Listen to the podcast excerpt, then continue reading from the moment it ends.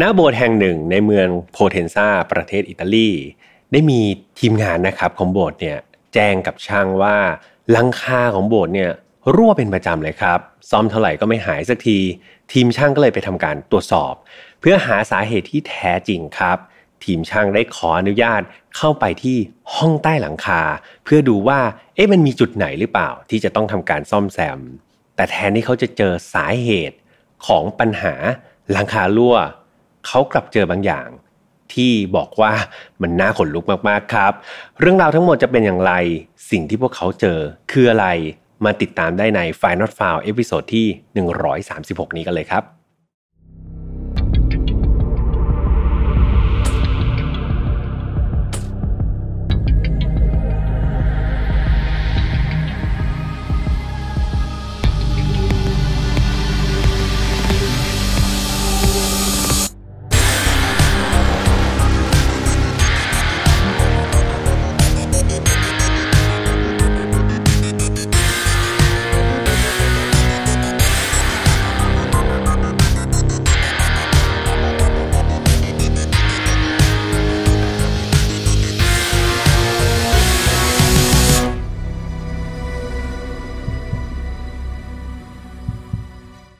สวัสดีครับ ยินดีต้อนรับเข้าสู่ Final f a r Podcast วันนี้คุณอยู่กับผมแฮมทัชพลเช่นเคยนะครับ เรามากันใน episode ที่ 136 แล้วนะครับ ก็เรื่อยๆ มาเรียงๆนะครับ ก็ยังออกทุกวันอังคารเหมือนเดิม หวังว่าเพื่อนๆ จะยังไม่เบื่อกันนะครับ เมื่อสักครู่ก็เรียกว่าเอาสเปรย์นะครับมาฉีดน้ำดอกกุหลาบดอกนี้กันบ้าง หลายๆคนนะครับก็มาคอมเมนต์ถามพี่แฮมว่าขอพิกัดนะครับว่าดอกกุหลาบดอกนี้ที่ตั้งกันมาตั้งแต่ episode แรกๆเลยเนี่ย ซื้อจากไหนครับพี่แฮมมันมาจากไหนครับพี่แฮมเอาจริง ๆนะครับ หลังจากที่สอบถามทีมงานมาทุกคนแล้ว ไม่มีใครรู้เลยครับว่า ดอกไม้ดอกนี้ไปเจอจากไหนนะครับ แล้วก็ใครเป็นเจ้าของก็เรียกว่า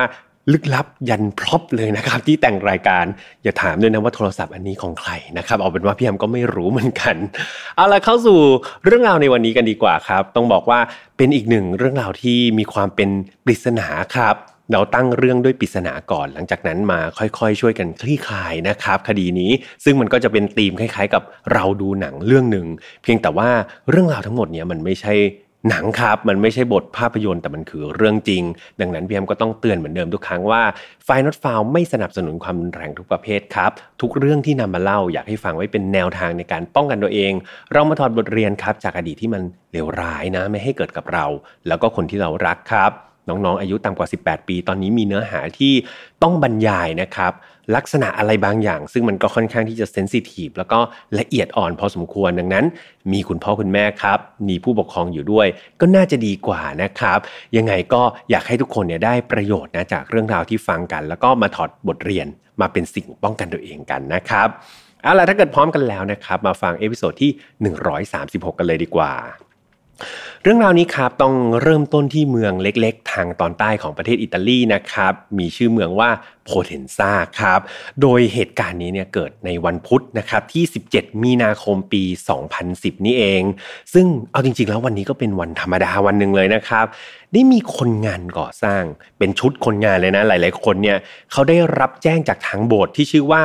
ทรีนิต้าครับ ซึ่งโบสถ์นี้เนี่ยก็ตั้งอยู่ในเมืองเมืองโพเทนซานี่แหละ อยู่ในย่านชุมชนด้วยนะ ทางโบสถ์เนี่ยก็ติดต่อช่างไปครับ โบสถ์เนี่ยก็แจ้งว่า เฮ้ย ตอนนี้เนี่ย โบสถ์เจอปัญหาหลังคารั่วครับ ฝนตกทีไรนี่หลังคารั่วมายาวนานมากๆ ไม่ใช่ว่าเป็นวันสองวันนะ แต่เป็นมานานแล้วครับ ซ่อมเท่าไหร่เนี่ย มีช่างปีดไม่ซ่อมหลังคาเท่าไหร่เนี่ย ก็ไม่สามารถที่จะซ่อมได้หายสักที ทีมช่างทีมนี้ครับ น่าจะเป็นทีมช่างที่มีประสบการณ์เนาะเขาก็เลยคิดว่าเฮ้ยคุณไปแก้ปัญหาที่ปลายเหตุหรือเปล่า ดังนั้นต้องหาต้นเหตุให้เจอครับ ทีมช่างก็เลยอยากจะไปหาสาเหตุก่อน แต่การที่เราจะปีนหลังคาขึ้นไปใช่ไหมแล้วก็ไปดูว่าเฮ้ยมันรั่วตรงไหนอะไรยังไงเนี่ยช่างบอกว่านั่นเป็นปลายเหตุ ต้นเหตุจริง ๆ น่าจะเกิดจากห้องที่อยู่ใต้หลังคามากกว่า มันอาจจะมีรอยรั่วอะไรบางอย่างที่เรามองไม่เห็นก็ได้ ดังนั้นเขาเลยขอเข้าไปดูครับ จะได้ระบุสาเหตุให้เจอแล้วก็ซ่อมได้ถูกจุดทางทีมช่างครับได้ขออนุญาตกับทางโบสถ์เนี่ยขึ้นไปตรวจสอบห้องใต้หลังคา ก่อนอื่นเนี่ยก่อนที่จะไปถึงตรงนั้นเนี่ยพี่แฮมต้องบรรยายลักษณะของโบสถ์อันนี้ให้เพื่อนๆฟังกันก่อนนะครับ โบสถ์แห่งนี้ครับโบสถ์ทรีนิต้าเนี่ยมันมีทั้งหมด 3 ชั้น ชั้นที่หนึ่งเนี่ยจินตนาการไม่ยาก เหมือนที่เราดูในหนังครับ หรือว่าใครที่เป็นนับถือศาสนาคริสต์เคยไปโบสถ์เนี่ยจะเป็นลักษณะแพทเทิร์นเดียวกันครับก็คือจะเป็นโถงกว้างๆใช่ไหมเป็นฮอลกว้างๆเนาะเอาไว้ทำพิธีครับ ดังนั้นชั้นหนึ่งเนี่ยลักษณะก็จะคล้ายๆโบสถ์ธรรมดาครับ ไม่ได้มีอะไรพิเศษ และตรงส่วนที่เป็นชั้นชั้นหนึ่งครับมันจะมีบันไดสามารถเดินขึ้นไปที่ชั้น 2 ได้ ชั้น 2 ก็จะเป็นห้องที่ปกติปิดไว้ครับ แต่ก็จะมีการเปิดเอาไว้ใช้ในลักษณะเหมือนพิธีกรรมพิเศษ หรือว่าในกิจกรรมพิเศษของชาวคริสต์นะครับก็จะไปทำกิจกรรมกันในชั้น 2 เปิดบ้างบางโอกาสส่วนชั้นที่3ครับก็คือส่วนที่เป็นห้องใต้หลังคานี่แหละก็คือชั้นบนสุดแล้วชั้น3เนี่ยปกติแล้วครับ ประตูชั้น3เนี่ยจะทำการปิด แล้วก็ล็อกไว้ไม่อนุญาตให้ใครเข้าไปเด็ดขาดเลยนะครับ จะมีเพียงคนเดียวเท่านั้นที่สามารถเข้าไปได้ก็คือบาทหลวงครับ บาทหลวงของโบสถ์โบสถ์นี้ จะเป็นคนเดียวที่มีกุญแจนะครับ สามารถที่จะไขเข้าไปในห้องชั้น 3 ซึ่งเป็นห้องใต้หลังคาได้ และเนื่องจากช่างเนี่ยอย่างที่พี่แอมบอกไปนะเขาต้องการที่จะหาสาเหตุว่า ปัญหาน้ำรั่วเนี่ยมันน่าจะต้องไปดูที่ต้นเหตุก็คือห้องใต้หลังคา เขาก็เลยขอทำการ ขออนุญาตครับ เข้าไปดูตรวจสอบในห้องชั้นสามนี้ให้ได้ และทันทีครับที่ทางทีมช่างเนี่ยเพื่อนๆจินตนาการนะไขกุญแจ แล้วก็เปิดประตูออกมาเนี่ยสิ่งแรกเลยครับ ที่มันลอยมาปะทะเลยเนี่ยมันคือกลิ่น กลิ่นที่มันอับชื้นมากๆ เพราะว่าห้องห้องนี้ครับ ทางทีมงานเจ้าหน้าที่ของโบสถ์เนี่ยบอกว่าโอ้ยไม่ได้เปิดมานานมากครับ เท่าที่เขาอยู่มาหลายๆปีเนี่ยแทบจะไม่เปิดเลยด้วยซ้ำสำหรับห้องนี้ ดังนั้นกลิ่นมันเหม็นอับสุดๆครับ เพราะว่ามันมีทั้งเชื้อราใช่ไหมมีทั้งฝุ่นต่างๆ มีทั้งความอับชื้นต่างๆ เนี่ยมันหมักหมมครับ แล้วก็ไม่ได้ถูกระบายออกมาเลย ที่สำคัญครับ นอกจากกลิ่นอับต่างๆ แล้วเนี่ยทีมช่างเนี่ยหลังจากที่เดินเข้าไปสักพักหนึ่งเขารู้สึกเขาได้กลิ่นเน่าครับคล้ายๆกลิ่นของซากศพอะไรบางอย่าง ช่างก็เลยทำการส่องไฟฉาย เพื่อนเพื่อนเพื่อนเพื่อนน่าจะจินตนาการออกแล้วเพราะว่าห้องมันค่อนข้างจะมืดใช่ไหมครับเขาก็เลยทำการส่องไฟฉายครับ เพื่อตรวจสอบดูว่า เอ้ยห้องมันเป็นยังไงบ้าง ทันใดนั้นเองครับ เมื่อไฟฉายเขาสาดไปที่มุมห้องห้องหนึ่ง ภาพที่พวกเขาเห็น มันก็ทำให้พวกเขาเนี่ยตกใจแทบสิ้นสติเลยครับ เพราะสิ่งที่พวกเขาเห็นนั่นคือ ร่างของมนุษย์คนหนึ่งครับกำลังนั่งพิงอยู่ที่มุมห้อง แน่นอนว่าสถานที่ที่พี่แอมเล่าเนี่ย มันคือโบสถ์ใช่ไหมครับ ด้วยความมืด ความอับชื้นแล้วก็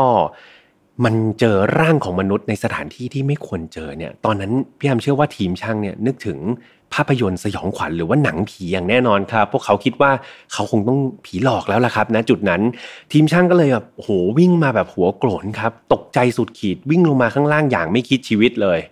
แต่หลังจากที่พวกเขาเนี่ยมายืนอยู่ข้างล่างโบสถ์แล้วที่มันสว่างแล้วนะ เขาก็เริ่มตั้งสติครับว่าเฮ้ยสิ่งที่เห็นเนี่ยมันอาจจะไม่ใช่ผีก็ได้ อย่างไรก็ตามเขาก็เลยคิดว่า อย่างนั้นเขาขอโทรแจ้งเจ้าหน้าที่ตำรวจครับ เพื่อทำการตรวจสอบก่อน หลังจากนั้นครับเมื่อเจ้าหน้าที่ตำรวจเนี่ยได้รับการติดต่อมาครับเขาก็เดินทางมายังโบสถ์ทรินิต้าแห่งนี้นะครับ แล้วก็ขึ้นไปที่ห้องใต้หลังคาที่อยู่ที่ชั้น3ทันที หลังจากตรวจสอบครับเจ้าหน้าที่ได้พบกับร่างมนุษย์ร่างนั้นจริงๆครับ ไม่ใช่ผีครับเพื่อนๆ นั่นคือศพของมนุษย์จริง ๆ แท้ๆเรียวๆเลยนะครับ จากการตรวจสอบเบื้องต้นเนี่ยเจ้าหน้าที่พบว่าศพดังกล่าวเป็นของผู้หญิงคนหนึ่งครับ ซึ่งดูจากลักษณะภายนอกเนี่ยก็ค่อนข้างที่จะเน่าเปื่อยมาแบบพอสมควรแล้วนะคืออแบบเหมือนผิวหนังอะไรเนี่ยก็จะค่อนข้างถูกย่อยสลายไปเยอะมากตำรวจก็เลยคาดว่าเธอน่าจะเสียชีวิตครับ แล้วก็ถูกนำมาทิ้งไว้ในห้องใต้หลังคาเนี่ยนานพอสมควรแล้วแหละนอกจากนี้ครับยังมีการสำรวจ รอบๆศพนะครับ ก็พบว่าอย่างแรกเลยที่น่าสนใจคือมือ มือของศพเนี่ยมันมีการกำผมครับกำหนึ่งเลยนะ แต่ไม่รู้ว่าผมของใครตอนนั้น ในมือเนี่ยมันมีผมกำหนึ่งอยู่นะครับ นอกจากนี้ก็ยังพบว่าเสื้อผ้าที่เธอใส่ก็คือกางเกงยีนครับ มันเหมือนถูกลักษณะเหมือน ถูกถกลงมานะครับข้างล่าง แล้วก็ชุดชั้นในครับกางเกงในของเธอเนี่ยก็มีรอยฉีกขาด ดังนั้นถ้าเกิดฟังมาถึงตรงนี้เนี่ยก็เชื่อว่าเพื่อนๆหลายๆคนก็น่าจะมีสมมุติฐานครับเหมือนกับเจ้าหน้าที่ก็คือ เขาเชื่อกันว่าผู้หญิงคนนี้น่าจะถูกล่วงละเมิดทางเพศนะครับ ก่อนที่คนร้ายเนี่ยจะทำการสังหารเธอ แล้วก็นำศพเนี่ยมาซ่อนไว้ที่ห้องใต้หลังคานั่นเอง นอกจากนี้เจ้าหน้าที่ยังได้ไปสำรวจครับเกี่ยวกับ หลักฐานต่างๆด้วยนะครับในที่เกิดเหตุเนาะพวกเขาก็พบหลักฐานน่าสนใจหลายอย่าง เช่น แว่นตาครับมันก็ตกอยู่ มีรองเท้าแตะด้วยนะครับแล้วก็มีฟูกด้วยนะเป็นฟูกลักษณะเหมือนฟูกปูนอนเนี่ยก็ไปอยู่ที่ใต้ห้องหลังคา แล้วก็ที่สำคัญเขาพบกระดุมครับกระดุมเม็ดหนึ่ง คือต้องบอกว่ากระดุมเม็ดนั้นมันเป็นสีแดงครับ แล้วก็มีลักษณะเฉพาะตัวมากๆ แต่ดูจากเสื้อผ้าของศพหญิงสาวคนนี้เนี่ย มันไม่แมทช์เลยครับกับกระดุมอันนี้ ดังนั้นมันมีความเป็นไปได้สูงมากครับว่ากระดุมเม็ดนี้เนี่ยจะเป็นของคนร้ายมากกว่าจะเป็นของเหยื่อนะครับ ได้มีการนำศพของหญิงสาวคนนี้นะ นำลงมาข้างล่างครับ แล้วก็ไปทำการชันสูตรพลิกศพอย่างละเอียดด้วย เพื่อทำการระบุตัวตนนั่นเองว่าเธอเนี่ยเป็นใครจะได้ไปสืบคดีต่อได้ใช่ไหมครับ รวมถึงการหาพวกสาเหตุการเสียชีวิตด้วยนะครับ ก็จะเป็นประเด็นสำคัญที่เราจะได้ข้อมูลนี้จากการชันสูตรพลิกศพนั่นเอง จากการชันสูตรแบบละเอียดเนี่ยผลมันก็ออกมาอย่างนี้ครับเขาพบว่าร่างกายของหญิงสาวเคราะห์ร้ายคนนี้ครับ มีบาดแผลจากอาวุธมีคม ซึ่งยังระบุไม่ได้ว่าเป็นอาวุธอะไรเนาะแต่ว่ามีบาดแผลเนี่ยถึง 13 แห่งเลยนะครับ บนร่างกายของเธอ นอกจากนี้ยังพบว่าสภาพศพเนี่ยมันเน่าเปื่อยมากครับ มันเน่าเปื่อยแบบจนนิติเวชเนี่ยเขาไม่สามารถที่จะระบุหาสาเหตุการเสียชีวิตได้เลยนะเพราะว่าสภาพศพมันเปลี่ยนแปลงไปค่อนข้างเยอะแล้ว รวมถึงใบหน้าครับ คือจริง ๆ ถ้าเกิดใบหน้ายังคงสภาพดีเนี่ยบางทีเห็นใบหน้าเราก็จะพอจะทราบใช่ไหมครับว่าผู้เสียชีวิตคือใคร แต่ปรากฏว่าใบหน้านี่มันเปลี่ยนรูปไปหมดแล้วครับ คือมันเน่าเปื่อยหมดแล้ว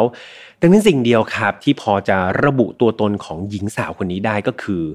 DNA ครับ คือโชคดีนิดหนึ่งเนาะในโชคดีในแง่ของการสืบสวนคดีนะครับ ก็คือในปี 2010 เนี่ย ที่มันเกิดเหตุ เทคโนโลยีของการสืบหาตัวตนทาง DNA เนี่ยมันค่อนข้างที่จะทันสมัยครับ แล้วก็ผลลัพธ์ที่ได้ออกมาเนี่ยก็ค่อนข้างที่จะแม่นยำมากขึ้นแล้ว ดังนั้นครับเจ้าหน้าที่ก็เลยนำ DNA ของผู้เสียชีวิตเนี่ยไปทำการตรวจสอบ นอกจาก DNA ของที่เราพบบนตัวศพเองเนี่ยยังมีการนำ DNA ที่มันปนเปื้อนครับของหลักฐานต่างๆเนี่ยไปตรวจสอบด้วย เหตุผลก็เพราะว่าเผื่อที่จะดูครับว่า DNA ที่มันปนเปื้อนตามหลักฐานต่างๆ ที่เขาเจอเนี่ย มันมี DNA ของคนอื่นหรือเปล่า ซึ่งคนอื่นๆนั่นแหละ มันอาจจะเป็นของคนร้ายนะครับ นี่คือสิ่งที่ตำรวจต้องเอาไปตรวจสอบทั้งหมดเลย เริ่มจากแว่นตาครับจำได้ใช่ไหมเจอแว่นตากับรองเท้าแตะหลังจากตรวจสอบพบว่า เป็นของเหยื่อเองครับ ดังนั้นแว่นตากับรองเท้าแตะก็ถูกตัดออกไปนะครับ ก็ไม่ได้เป็นหลักฐานที่ช่วยทางด้านคดีมากนะัก ก็คือแค่ยืนยันว่ามันเป็นของผู้ตาย หลาย ๆ คนอาจจะสนใจอะไรครับ เส้นผมใช่ไหมเส้นผมที่กำอยู่ในมือของอหญิงสาวที่เสียชีวิตเอง หลังจากตรวจสอบ DNA ของเส้นผม ปรากฏว่ามันก็เป็นผมของเธอเองครับ เส้นผมเหล่านั้นเป็นเส้นผมของผู้เสียชีวิตเองทั้งหมดเลย แต่ว่าหลักฐานเนี่ย หลาย ๆ คนก็บอกโหเจอเส้นผมเนี่ยพี่แอมคิดว่าน่าจะเจอคนร้าย ไม่ใช่ครับ สิ่งที่น่าสนใจกลับกลายเป็นฟูกครับจำได้ใช่ไหมว่ามีฟูกที่นอนที่เจ้าหน้าที่ไปพบด้วย ปรากฏว่าในฟูกที่เกิดเหตุเนี่ยมันพบคราบของเหลวครับปนเปื้อนอยู่บนตัวฟูกลักษณะเหมือนมีของเหลวหกแล้วมันแห้งไปแล้วเนาะดังนั้นครับก็มีการนำไปตรวจสอบ DNA ด้วยนะครับว่าคราบของเหลวนั้นที่พบบนฟูกเนี่ยเป็นของใคร และผลออกมาก็คือ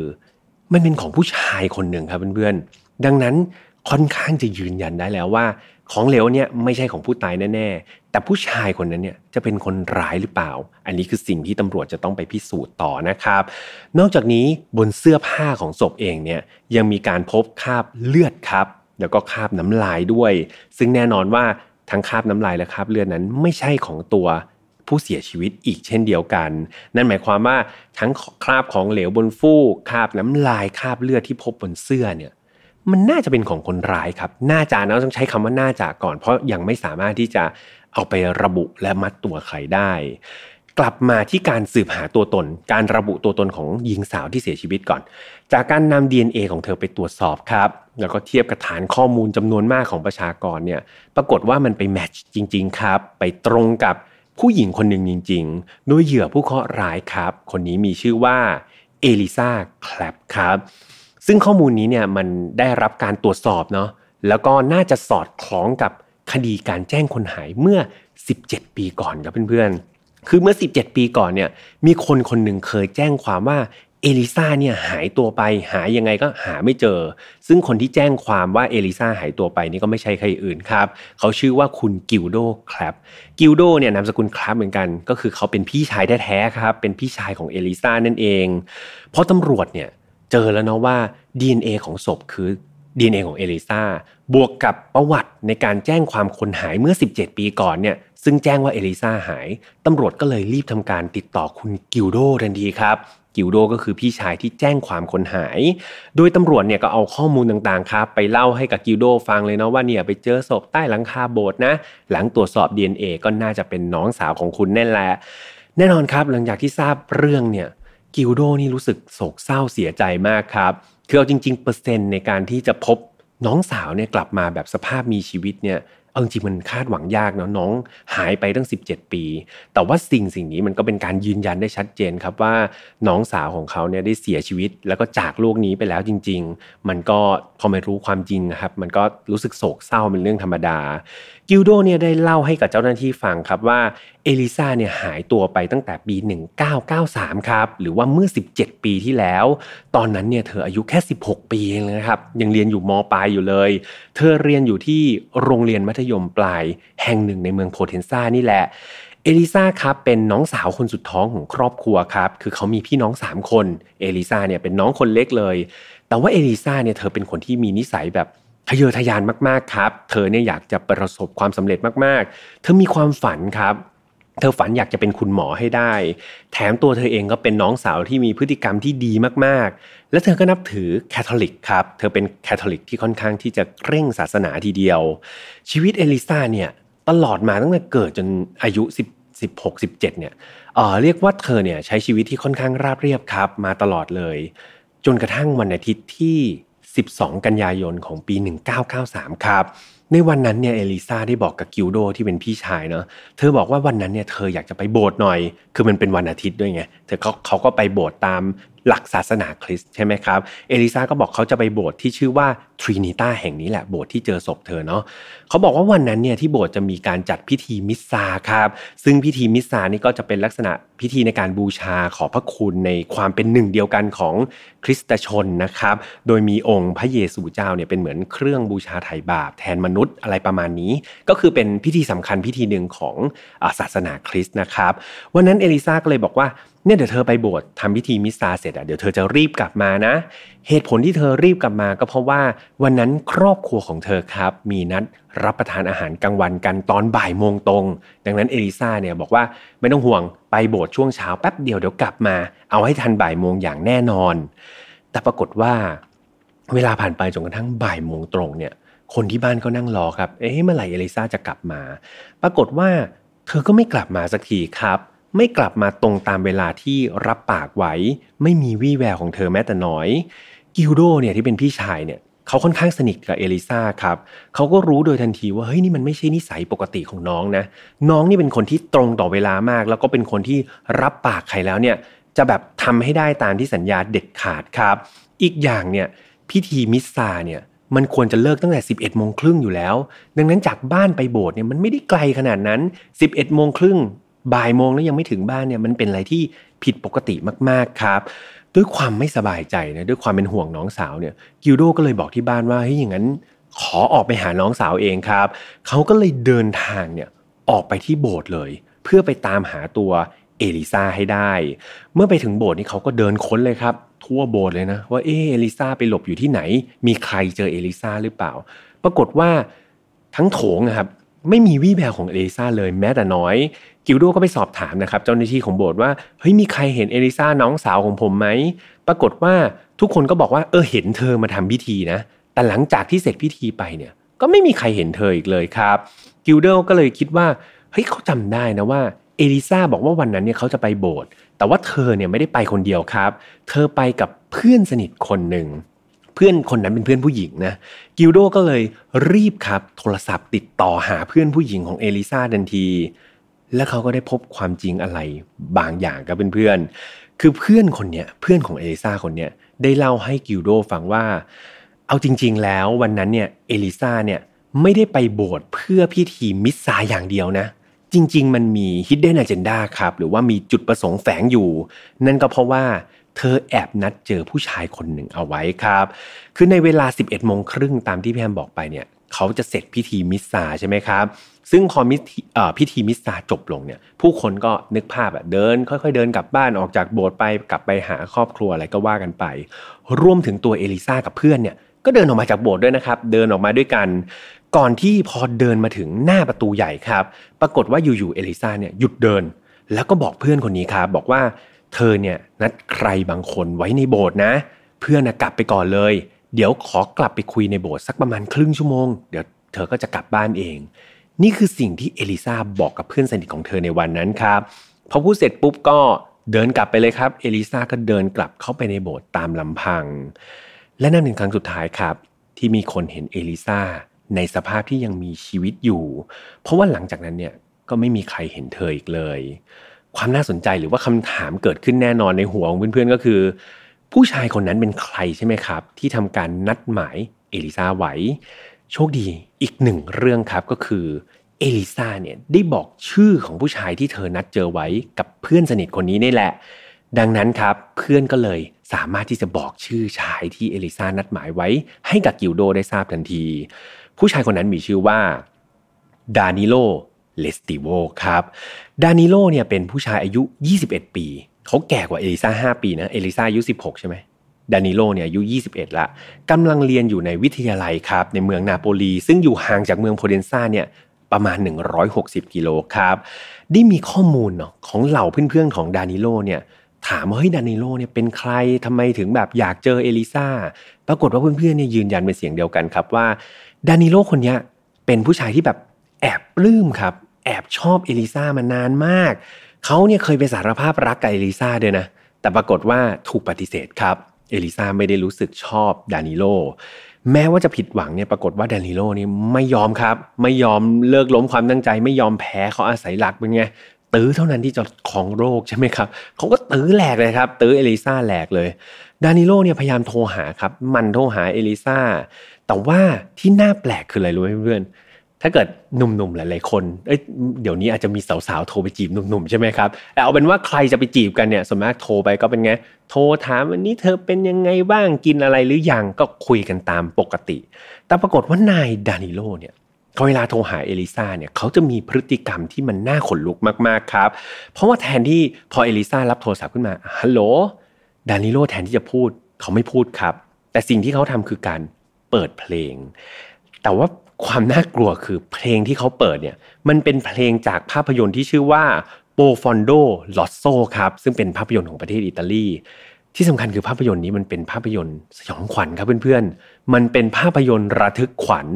และอีกช็อตเพลงที่ดานิโลเปิดให้เอลิซาฟังเนี่ยมันเป็นฉากที่ในหนังเนี่ยมักจะใช้เปิดตอนที่ตัวคนร้ายเนี่ยกำลังสังหารเหยื่อครับ ฟังมาถึงตรงนี้แล้วมันน่าขนลุกไหมอยู่ๆใครสักคนหนึ่งเนี่ยโทรศัพท์มาหาพี่แฮมใช่ไหมเปิดมาเอ้าเป็นเพลงสยองขวัญ ไม่มีคนพูด เปิดเพลงสยองขวัญเป็นฉากที่คนร้ายกำลังจะฆ่าเหยื่อเนี่ย ให้เราฟัง ใครคิดก็รู้ได้ทันทีครับว่ามันน่าขนลุกอย่างบอกไม่ถูก พฤติกรรมของดานิโลแบบเนี้ยเอาจริง ๆเนี่ย เอลิซาเนี่ยก็ค่อนข้างกลัวครับ แล้วเธอก็ได้เขียนบรรยายด้วยนะ ถึงพฤติกรรมเหล่านี้ลงในไดอารี่ส่วนตัวด้วยครับ รวมถึงเธอเนี่ยก็ได้เล่าพฤติกรรมของดานิโลให้เพื่อนฟังด้วย ให้กับครอบครัวของเธอฟังด้วยนะครับ อย่างไรก็ตามทุกคนเนี่ยรวมถึงตัวเอลิซาเองนะก็รู้แหละว่านายดานิโลเนี่ยน่าจะเพี้ยนเพี้ยนครับ น่าจะเป็นคนแบบไม่ปกติแหละเพี้ยนเพี้ยนแต่พวกเขาเนี่ยยังเชื่อว่าดานิโลเนี่ยก็น่าจะยังเป็นบุคคล ธรรมดาครับ ไม่ใช่บุคคลอันตรายแต่อย่างไร จนกระทั่งวันหนึ่งเนี่ยดานิโลได้ติดต่อนะครับเอลิซามาเขาเนี่ยได้บอกเอลิซาว่าเขาอยากเจอเธอครับ ให้เหตุผลก็คือเขาเนี่ยเตรียมของขวัญพิเศษไว้ให้เธอนะเนื่องในเหตุผลก็คือตอนนั้นเนี่ยในปีนั้นครับเอลิซาเนี่ยสามารถทำคะแนนสอบได้ดีเยี่ยมเลยดานิโลเนี่ยก็ไปรู้จากเพื่อนมานะว่าโอ้โหเอลิซาเนี่ยสอบแบบได้คะแนนดีเขาก็เลย เตรียมของขวัญไว้ให้ โดยเขาเนี่ยอยากนัดเจอเธอที่โบสถ์ที่ชื่อว่าทรินิต้าแห่งนี้นี่แหละครับ ในวันอาทิตย์ก็คือวันที่เกิดเหตุนั่นเอง และด้วยความที่เอลิซาเนี่ยเธอเป็นหญิงสาวที่ต้องบอกว่าจิตใจอ่อนโยนครับ เธอรู้นะว่าผู้ชายคนนี้เนี่ยชอบเธอแถมยังมีพฤติกรรมแปลกๆเนี่ย แต่เธอใจดีครับ เธอยอมใจอ่อนนะอะอยากเจอฉันอยากให้ของขวัญอะไม่เป็นไร ก็ยอมครับ เพราะก็เห็นว่าไปเจอที่โบสถ์ด้วยก็น่าจะปลอดภัย เธอก็เลยยอมไปเจอเขาในวันนั้น แต่หลังจากนั้นครับ หลังจากที่เอลิซาเนี่ยตามที่เหตุการณ์ที่พี่ทำเล่าไป หลังจากเดินกลับเข้าไปในโบสถ์เนี่ยก็ไม่มีใครเจอตัวเธออีกเลย ทางกิลโดครับหลังจากรู้เหตุการณ์จากเพื่อนสนิทเนี่ยก็พยายามที่จะตามหาเนาะโทรหาทุกคนเลยที่พยายามจะคิดออก โทรไปแม้แต่บ้านของไอ้ดานิโลคนนี้ด้วยนะครับ แต่ว่าสุดท้ายก็คลาดกันนะไม่ได้คุยโทรศัพท์กัน แต่ในเมื่อกิลโดคนที่เป็นพี่ชายเนี่ยพยายามติดต่อทุกคนแล้ว พยายามค้นหาด้วยตัวเองแล้ว หายังไงก็หาไม่เจอ สุดท้ายเขาเลยต้องแจ้งความคนหายครับ ให้กับเจ้าหน้าที่ตำรวจ พร้อมกับบอกข้อมูลทั้งหมดที่เขารู้มา ให้กับเจ้าหน้าที่ตำรวจได้ฟังนั่นเอง ซึ่งหลังจากรับฟังเนี่ยเจ้าหน้าที่ตำรวจก็แน่นอนครับทำการติดต่อนายดานิโลคนนี้ทันทีเพื่อขอสอบปากคำเขาดานิโลเนี่ยหลังจากที่ถูกติดต่อมาสอบปากคำเนี่ยเขาก็เล่าให้ฟังว่าเฮ้ยนี่วันนั้นเนี่ยสิบเอ็ดโมงครึ่งเนี่ยเขาก็นัดเจอกับเอลิซาจริงๆนะเขาไม่ได้ปฏิเสธนะเขานัดกันจริง ๆ ด้วยเหตุผลเนี่ยที่เขานัดเจอกับเอลิซาเนี่ยเขาบอกว่าเขาอะ ไปตกหลุมรักเพื่อนของเอลิซาคนหนึ่งครับเขาอยากจะจีบเพื่อนของเอลิซาคนหนึ่งแต่เขาไม่รู้ว่าเขาจะจีบยังไง ก็เลยอยากให้เอลิซาเนี่ยมาเป็นแม่สื่อให้หน่อยครับ เป็นแม่สื่อบอกว่าเออเพื่อนคนนี้ชอบอะไรนะมีกิจวัตรยังไงดานิโลจะได้แบบเอาข้อมูลจากเอลิซาเนี่ยไปทำการจีบผู้หญิงคนนี้ได้สำเร็จนั่นเองครับแต่ปรากฏว่าดานิโลก็บอกว่าเออพอเขาได้ trick ได้เอลิซามาเป็นแม่สื่ออะไรเรียบร้อยแล้วเนี่ยเขาก็พูดคุยกันเสร็จ เขาก็เห็นเอลิซาก็เดินกลับออกจากโบสถ์ไปนะ ก็ปกติไม่มีอะไร ส่วนตัวเขาเนี่ยเขาจะทำการแบบเหมือนอธิษฐานกับพระเจ้าต่อครับ ในโบสถ์เขาก็บอกเขาก็นั่งคนเดียวต่อในโบสถ์นั่นแหละ เอลิซาก็กลับบ้านไป นอกจากนี้เนี่ยดานิโลยังบอกตำรวจว่า เอาจริง ๆ ในวันนั้นเนี่ยเอลิซาได้เล่าให้เขาฟังว่า ในโบสถ์วันที่ทำพิธีมิสซาเนี่ยมันมีผู้ชายคนหนึ่งครับ ชอบมาแบบด้อมด้อมมองมองเธอ มองเธอด้วยสายตาพิรุธพิรุธแล้วก็ชอบแบบเหมือนเดินมาใกล้ๆเธอดูมีพฤติกรรมแปลกๆ มากๆ แต่ว่าดานิโลบอกว่าเขาก็ไม่รู้นะว่าผู้ชายคนนั้นเป็นใคร เห็นแค่เอลิซาเนี่ยบ่นให้ฟังเท่านั้นเอง จากปากคำของดานิโลเนี่ยเจ้าหน้าที่ตำรวจได้ตั้งข้อสงสัยอยู่จุดหนึ่งครับเพื่อนๆคือในวันนั้นเนี่ยเขาบอกว่าเขาคุยกับเอลิซาเสร็จเอลิซาก็เดินกลับออกไปใช่ไหมครับ แต่ว่า ความแปลกก็คือ ในวันนั้นเนี่ยตำรวจมีการสอบปากคำนะสอบถามผู้คนที่อยู่รอบๆโบสถ์หรือคนที่ไปร่วมงานในโบสถ์เนี่ยปรากฏว่ามันไม่มีใครเห็นเอลิซาเนี่ยเดินออกมาจากโบสถ์หลังจากพิธีมิสซาก็คือเดินออกมารอบหนึ่งพอเดินกลับเข้าไปเนี่ยไม่เห็นใครอ่าไม่มีใครเห็นเอลิซาเนี่ยเดินออกมาจากโบสถ์อีกเลยนะครับ ทั้งทั้งที่ต้องบอกว่าโบสถ์ที่พี่แฮมว่าเนี่ยมันตั้งอยู่ย่านชุมชนเนะ ที่พี่แฮมบอกว่ามันอยู่กลางเมืองโพเทนซาเลยดังนั้น ผู้คนขวักไขว่มากๆ คนที่อยู่ในโบสถ์บางคนเขาก็ไม่ได้กลับบ้านเลยใช่ไหมเขาก็ยืนคุยกันหน้าโบสถ์หน้าแปลกที่ตำรวจเนี่ยไปถามใครเนี่ย ไม่มีใครเห็นเอลิซาเลย จุดนี้ครับเป็นจุดที่ตำรวจเนี่ยค่อนข้างที่สงสัยในปากคำของนายดานิโลคนนี้ อีกอย่างหนึ่งคือนายดานิโลบอกว่าเอลิซากลับบ้านไป ตัวเขานั่งสวดภาวนาต่อ ปรากฏว่าพอตำรวจถามว่าเฮ้ยคุณมีพยานไหมว่าใคร ระบุได้ว่าคุณเนี่ยอยู่ในโบสถ์ต่อ ปรากฏว่าไม่มีครับดานิโลบอกว่าไม่มีใครเลย ไม่มีใครเลยที่เป็นพยานให้เขา แต่เขาอะพูดความจริงนะเขานั่งอธิษฐานต่อ นี่คือสิ่งที่ดานิโลพูดนะครับ ไม่พอครับตำรวจยังพบว่าในบ่ายวันนั้นก็คือราวๆบ่ายโมง45 นาทีครับ วันนั้นเองครับ ดานิโลได้ไปโรงพยาบาลแห่งหนึ่ง เพื่อทำแผลที่มือครับ โดยยังมีประวัติในการรักษาอยู่ที่โรงพยาบาลแห่งนั้น เจ้าหน้าที่ตำรวจก็เลยรีบติดต่อทางโรงพยาบาลเนาะแล้วก็โชคดีมากยังเจอแพทย์ครับ เป็นแพทย์เจ้าของใครที่รักษาดานิโลในวันนั้นนั่นแหละ แพทย์เล่าเหตุการณ์ในวันนั้นว่าเฮ้ยวันนั้นเนี่ยดานิโลมาในสภาพที่เสื้อผ้านี่เปื้อนเลือดไปหมดเลยนะ โดยดานิโลบอกแพทย์ว่าเขาเนี่ยตกลิฟต์ก่อสร้างครับ เขาไปพลาดขึ้นลิฟต์ก่อสร้างแล้วก็ตกลงมาจนได้แผลเนี่ยเต็มไปหมดเลย แต่จริง ๆ คนเป็นหมอก็ไม่ได้โง่ครับเขาเห็นแผลเนี่ยเขาก็รู้เลยว่าดานิโลเนี่ยโกหกคนตกลิฟต์อะไรจะแบบโหสภาพมือแบบเปื้อนเลือดเสื้อผ้าเปื้อนเลือดขนาดนั้น เขาคิดว่าแผลเนี่ยมันเกิดจากอาวุธมีคมมากกว่าครับ นี่คือสิ่งที่หมอคิดเนาะแต่อย่างไรก็ตามครับ หมอก็ไม่ได้คิดจะแบบใส่ใจอะไรครับ อยากจะบอกว่าตกลิฟต์ก็ตกลิฟต์ยังไงเขาก็มีหน้าที่ในการรักษา แถมคุณหมอยังบอกว่าวันนั้นเนี่ย พฤติกรรมของดานิโลมันดูลุกลี้ลุกลนแบบผิดปกติด้วยครับ เหมือนเขาพยายามเร่งคุณหมอครับ บอกว่าคุณหมอรีบทำให้เสร็จแล้วเดี๋ยวผมมีธุระต่อ ก็คือดานิโลครับ พยายามที่จะเร่งกระบวนการรักษา และเพื่อที่ตัวเขาเนี่ยจะได้รีบกลับบ้านนั่นเอง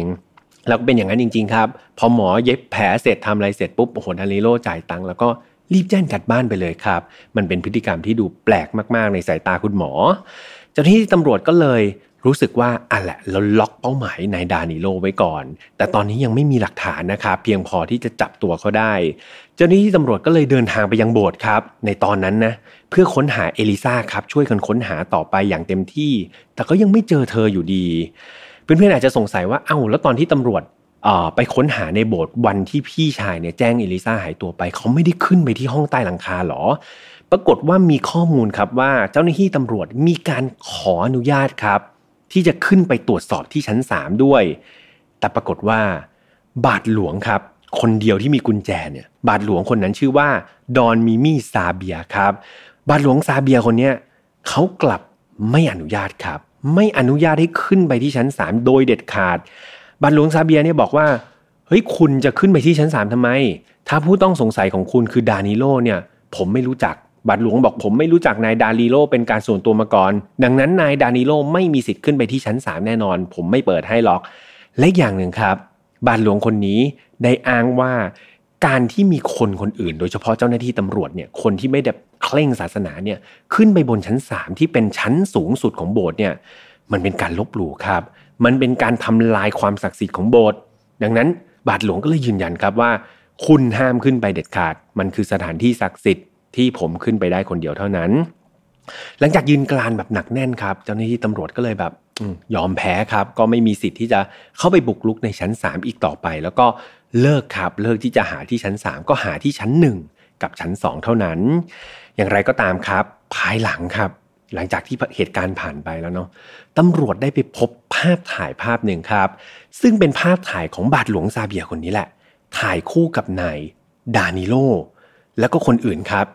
ถ่ายคู่กันนะอีกเล็กน้อย โดยเจ้าหน้าที่เนี่ยได้ไปถามดานิโลตัวดานิโลเองว่าเฮ้ยเหตุการณ์ที่ถ่ายคู่กับบาทหลวงซาเบียเนี่ยเพิ่งบาทหลวงบอกไม่รู้จักคุณนะคุณไปถ่ายกันวันไหน ปรากฏว่าดานิโลบอกว่าอ๋อวันนั้นเป็นงานฉลองวันเกิดของผมเองครับ ฉลองวันเกิดครบรอบ 18 ปี สิ่งนี้ทำให้ตำรวจแบบตั้งข้อสงสัยทันทีครับ เพราะว่าคนเราไม่รู้จักกันเนี่ยอยู่ๆจะไป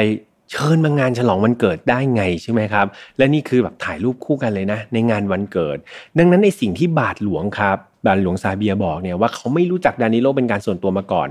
บาทหลวงโกหกอย่างแน่นอนครับแต่ถึงจะมีหลักฐานขนาดนี้เนี่ย เอาจริงๆ เจ้าหน้าที่ตอนนั้นก็ยังไม่สามารถที่จะแจ้งจับบาทหลวงได้อยู่ดี หรือแม้แต่ดานิโลเนาะเขาก็ยังไม่มีหลักฐานที่มัดตัวได้ เจ้าหน้าที่ก็เลยต้องพยายามครับ ที่จะหาหลักฐานให้ได้ก่อนเพื่อที่จะทำการ ฟ้องแล้วก็จับกลุ่มต่อมา ดังนั้นสิ่งที่สิ่งเดียวครับ ที่เจ้าหน้าที่ทำได้ก็คือพยายามค้นหาตัวเอลิซาก่อน ค้นหาตัวให้เจอแล้วก็หาหลักฐานสอบปากคำผู้ที่เกี่ยวข้องเพิ่มเติม เวลาผ่านไป 3 ปีครับเพื่อนๆตำรวจเนี่ยหลังจากที่เขารวบรวมทั้งหลักฐานทั้งปากคำอะไรทั้งหมดเกี่ยวกับคดีการหายตัวไปของเอลิซาเนี่ยสิ่งเดียวที่พวกเขาทำได้ก็คือ การแจ้งความการให้การเท็จครับ ของนายดานิโลเท่านั้นเอง ซึ่งผลการตัดสินคดีเนี่ยก็ทำให้นายนาดิโลต้องจำคุกเป็นเวลา 20 เดือนครับนั่นคือโทษทั้งหมดที่นายดานิโลได้รับในตอนนั้นนะครับ ก็คือจำคุก 20 เดือนจำคุกนะครับ 20 เดือนจากโทษฐานการให้การเท็จ และหลังจากที่นายดานิโลเนี่ยอยู่ในคุก 20 เดือนเรียบร้อยแล้วครับพอออกจากคุกเนี่ยเขาก็ทำการย้ายประเทศทันทีครับ เดิมอยู่ที่อิตาลีใช่ไหมเขาก็ย้ายถิ่นฐานไปอยู่ที่ประเทศ อังกฤษครับไปอยู่ที่เมืองบอร์นมัธแต่แล้วครับเพื่อนๆ ในวันที่ 12 พฤศจิกายนปี 2002 ครับ ได้มีหญิงสาวคนหนึ่งที่ประเทศอังกฤษนะที่เมืองบอร์นมัธเนี่ยที่ชื่อว่าเฮเธอร์บาร์เน็ตครับ คือบ้านของเธอเนี่ยต้องบอกว่าบ้านของคุณเฮเธอร์คนเนี้ยเขาอยู่ตรงข้ามกับบ้านของนายดานิโล คือตอนนี้ดานิโลไปอยู่ที่อังกฤษใช่ไหมเฮเธอร์เนี่ยบ้านอยู่ตรงข้ามกับดานิโลเลย ปรากฏว่าวันนั้นเนี่ยได้มีการ แจ้งความครับคดีว่าเฮเธอร์หญิงสาวคนนี้เนี่ยถูกทำร้ายจนเสียชีวิตขาบ้านเลยครับตำรวจก็เลยทำการตรวจสอบนะนายดานิโลเนี่ยในฐานะเพื่อนบ้านครับ บ้านอยู่ตรงข้ามกันก็ถูกเรียกตัวมาตรวจสอบด้วยนะครับ ก็มีการสอบปากคำไดนาริโลแล้วก็เขาก็ถูกตั้งเป็นผู้ต้องสงสัยด้วยนะ จากตำรวจอังกฤษนะครับในคดีนี้แล้วก็ถูกสอบสวน อย่างไรก็ตามครับ คดีนี้เนี่ย ก็เป็นอีกหนึ่งคดีที่ไม่สามารถหาหลักฐานมัดตัวใครได้เลยครับ หลังจากที่เจ้าหน้าที่ตำรวจเนี่ยมาทำการแบบสอบปากคำนายดานิโลสุดท้ายก็ไม่มีหลักฐานครับ ไม่มีพยานที่จะชี้ชัดไปว่านายดานิโลทำผิดสุดท้ายก็เป็นไง ก็ต้องปล่อยตัวกลับบ้านอยู่ดีครับ และทุกอย่างก็เงียบหายไป จนกระทั่งเวลาผ่านไป 17 ปีครับเพื่อนๆ17 ปีจากวันที่เอลิซาหายตัวไป ความจริงทุกอย่างก็ถูกเปิดเผย โดยช่างซ่อมหลังคาครับ นั่นก็คือมีการขึ้นไปตรวจสอบห้องใต้หลังคาตามที่พี่แฮมเล่าไปข้างต้นนั่นเอง เจ้าหน้าที่ครับได้ทำการเก็บตัวอย่าง DNA นะบนเสื้อผ้าของเอลิซาจำได้ใช่ไหมว่ามีการแบบพบคราบอะไรต่างๆ บนเสื้อผ้าของเอลิซารวมถึงคราบของเหลวบนฟูกเนี่ยไปตรวจสอบ และ DNA ทั้งหมดครับ มันก็ออกมาว่า DNA เหล่านั้นเป็นของนายดานิโลพอดิบพอดีเลยครับเพื่อนๆ และอีกหนึ่งหลักฐานที่น่าสนใจคืออะไร กระดุมจำได้ใช่ไหมกระดุมสีแดงที่ตำรวจบอกว่ามันไม่ใช่เป็นกระดุมของเอลิซาที่เป็นผู้เสียชีวิตหรอก ปรากฏว่ากระดุมสีแดงอันนั้น มีการค้นหาข้อมูลครับ มันไปแมทช์กับชุดชุดหนึ่งของบาทหลวงซาเบียพอดีครับ ปรากฏว่ามีชุดหนึ่งนะที่บาทหลวงซาเบียใส่เป็นชุดสีแดงเป็นชุดทำพิธีเนี่ย กระดุมเม็ดนั้นมันพอดีเป๊ะเลยครับ มันเป็นแบบเดียวกันกับชุดบาทหลวงพอดีเป๊ะเลย ปัญหาก็คือในตอนที่พบศพเนี่ยบาทหลวงซาเบียเนี่ยเสียชีวิตไปแล้วครับ เพราะมันผ่านไป 17 ปีแล้วบาทหลวงก็คือแก่ตายไปแล้วนะครับ พูดง่าย ๆ ดังนั้นเจ้าหน้าที่ก็เลยไม่สามารถสืบต่อได้ครับว่า เอ๊ะทำไมกระดุมเม็ดแดงๆของบาทหลวงถึงไปอยู่ข้างๆศพได้นะนะครับ เพราะว่าบาทหลวงเนี่ยเสียชีวิตไปแล้ว ดังนั้นหลักฐานนี้มันก็เลยแบบเหมือนสิ้นอายุความไปโดยปริยายครับ เพราะว่าไม่สามารถที่จะเอามาดำเนินการต่อได้ แต่ว่า หลักฐานของการพบคราบ DNA ของนายดานิโลมันก็ชัดเจนมากๆครับชัดเจนสุดๆเลย นั่นทำให้ตำรวจเนี่ยทำการสามารถที่จะจับกลุ่มครับนายดานิโลได้ทันที ไม่พอครับเพื่อนสองเดือนหลังจากที่เจ้าหน้าที่อิตาลีจับกลุ่มนายดานิโลเนี่ยปรากฏว่าประเทศอังกฤษครับ ได้รื้อคดีฆาตกรรมคุณเฮเธอร์ขึ้นมาใหม่ ยังจำเฮเธอร์ได้ใช่ไหมหญิงสาวที่อยู่บ้านตรงข้ามกับดานิโลเนี่ย เหตุผลเขาเพราะว่าตำรวจ 2 ประเทศเนี่ยมันมีการแชร์ข้อมูลกันครับว่าตอนที่อิตาลีเนี่ยเขาจับได้ว่าเป็นนายดานิโลเขาก็แชร์ข้อมูลไปว่าเฮ้ยมันมีรูปการคดีแบบนี้ตำรวจอังกฤษเนี่ยก็มองว่าเฮ้ยทำไมรูปแบบของคดีที่เกิดกับคุณเฮเธอร์ที่ประเทศอังกฤษเนี่ยมันเหมือนกันมากเลย ลักษณะอะไรต่างๆ มันคล้ายกันมากเลย และอย่างคือนายดานิโลเนี่ยก็คือหนึ่งในผู้ต้องสงสัยหลักของคดีนั้นเหมือนกัน สุดท้ายครับศาลของประเทศอังกฤษก็เลยมีการ พิจารณาคดีนี้ใหม่ครับ และจากผลการตัดสินคดีนี้ใหม่เนี่ยปรากฏว่านายดานิโลถูกพิสูจน์ทราบได้ว่าเป็นคนร้ายตัวจริงครับ แล้วก็ต้องรับโทษฐานฆาตกรรมเฮเธอร์บาร์เนตโดยต้องโทษจำคุกตลอดชีวิตครับ กลายเป็นว่าคดีที่อังกฤษเนี่ยถูกพิจารณาก่อนนะครับ แล้วก็นายดานิโลถูกตัดสินจำคุกตลอดชีวิต อย่างไรก็ตาม มันมีการสู้คดีครับเพื่อนๆ คือนายดานิโลก็ไม่ได้มาตัวคนเดียวใช่ไหมแต่เขามีทนายมาด้วยท่านนายดานิโลเนี่ยเขาก็ได้ทำการอ้างครับ เขาบอกว่าศาลไม่ยุติธรรมศาลไปเอาข้อมูลของคดีเอลิซาเนี่ยมาปะปนกันกับคดีเฮเธอร์มั่วไปหมดเลย นั่นทำให้น้ำหนักของคดีเนี่ยมันผิดเพี้ยนครับศาลเนี่ยไปเอาความผิดของเอลิซามาผสมปนเปกับคดีของเฮเธอร์มันไม่ยุติธรรมเลยนะ นี่คือสิ่งที่ทนายของดานิโลพยายามจะสู้ครับ และหลังจากที่ยื่นอุทธรณ์เนี่ยปรากฏว่าสำเร็จจริง ๆ ครับ สุดท้ายศาลได้มีการพิจารณาคดีใหม่ โดยลดโทษนะครับ จากการจำคุกตลอดชีวิตเหลือเพียง 40 ปีเท่านั้นครับ นั่นก็คือสิ้นสุดคดีของเฮเธอร์ที่ประเทศอังกฤษครับ คราวนี้ต้องถูกส่งข้ามแดนมาครับเพื่อนๆ มาฟังคำพิจารณาคดีของเอลิซาที่ประเทศอิตาลีแทน โดยในวันที่ 8 พฤศจิกายนครับปี 2011 ก็มีการขึ้นศาลอีกครั้งหนึ่งที่ประเทศอิตาลีครับ เพื่อฟังคำพิจารณาคดีฆาตกรรมเอลิซา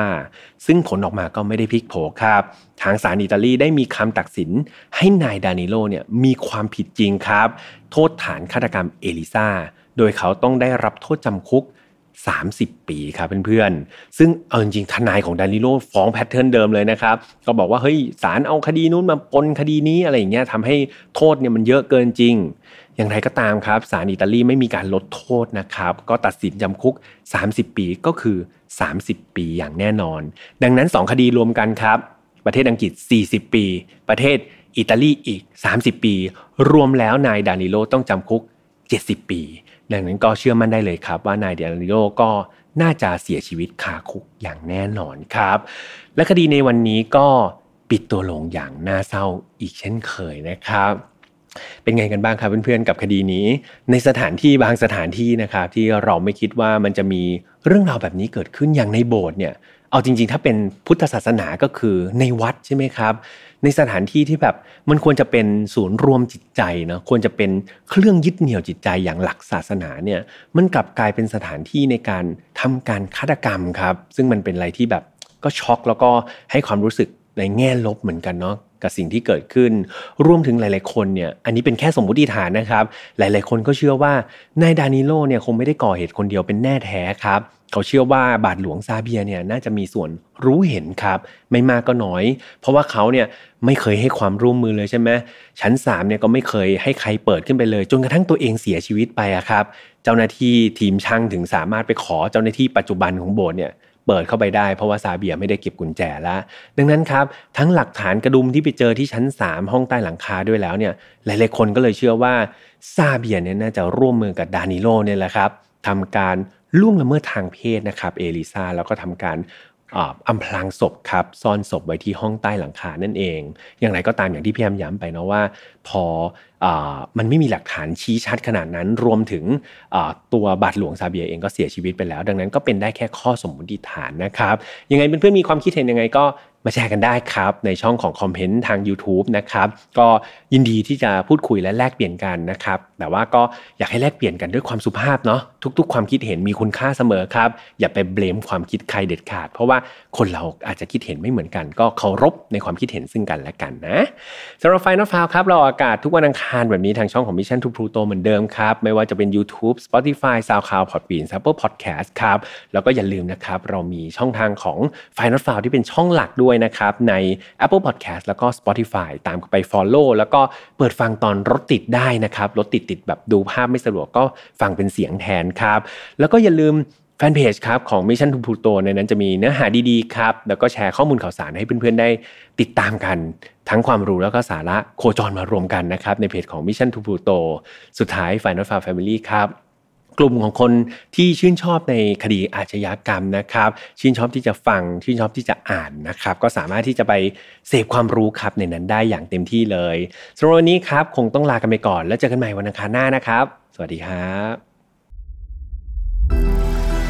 พบกับเรื่องราวที่คุณอาจจะหาไม่เจอ แต่เราเจอใน f i n a l f a r Podcast Presented by Dina Toniu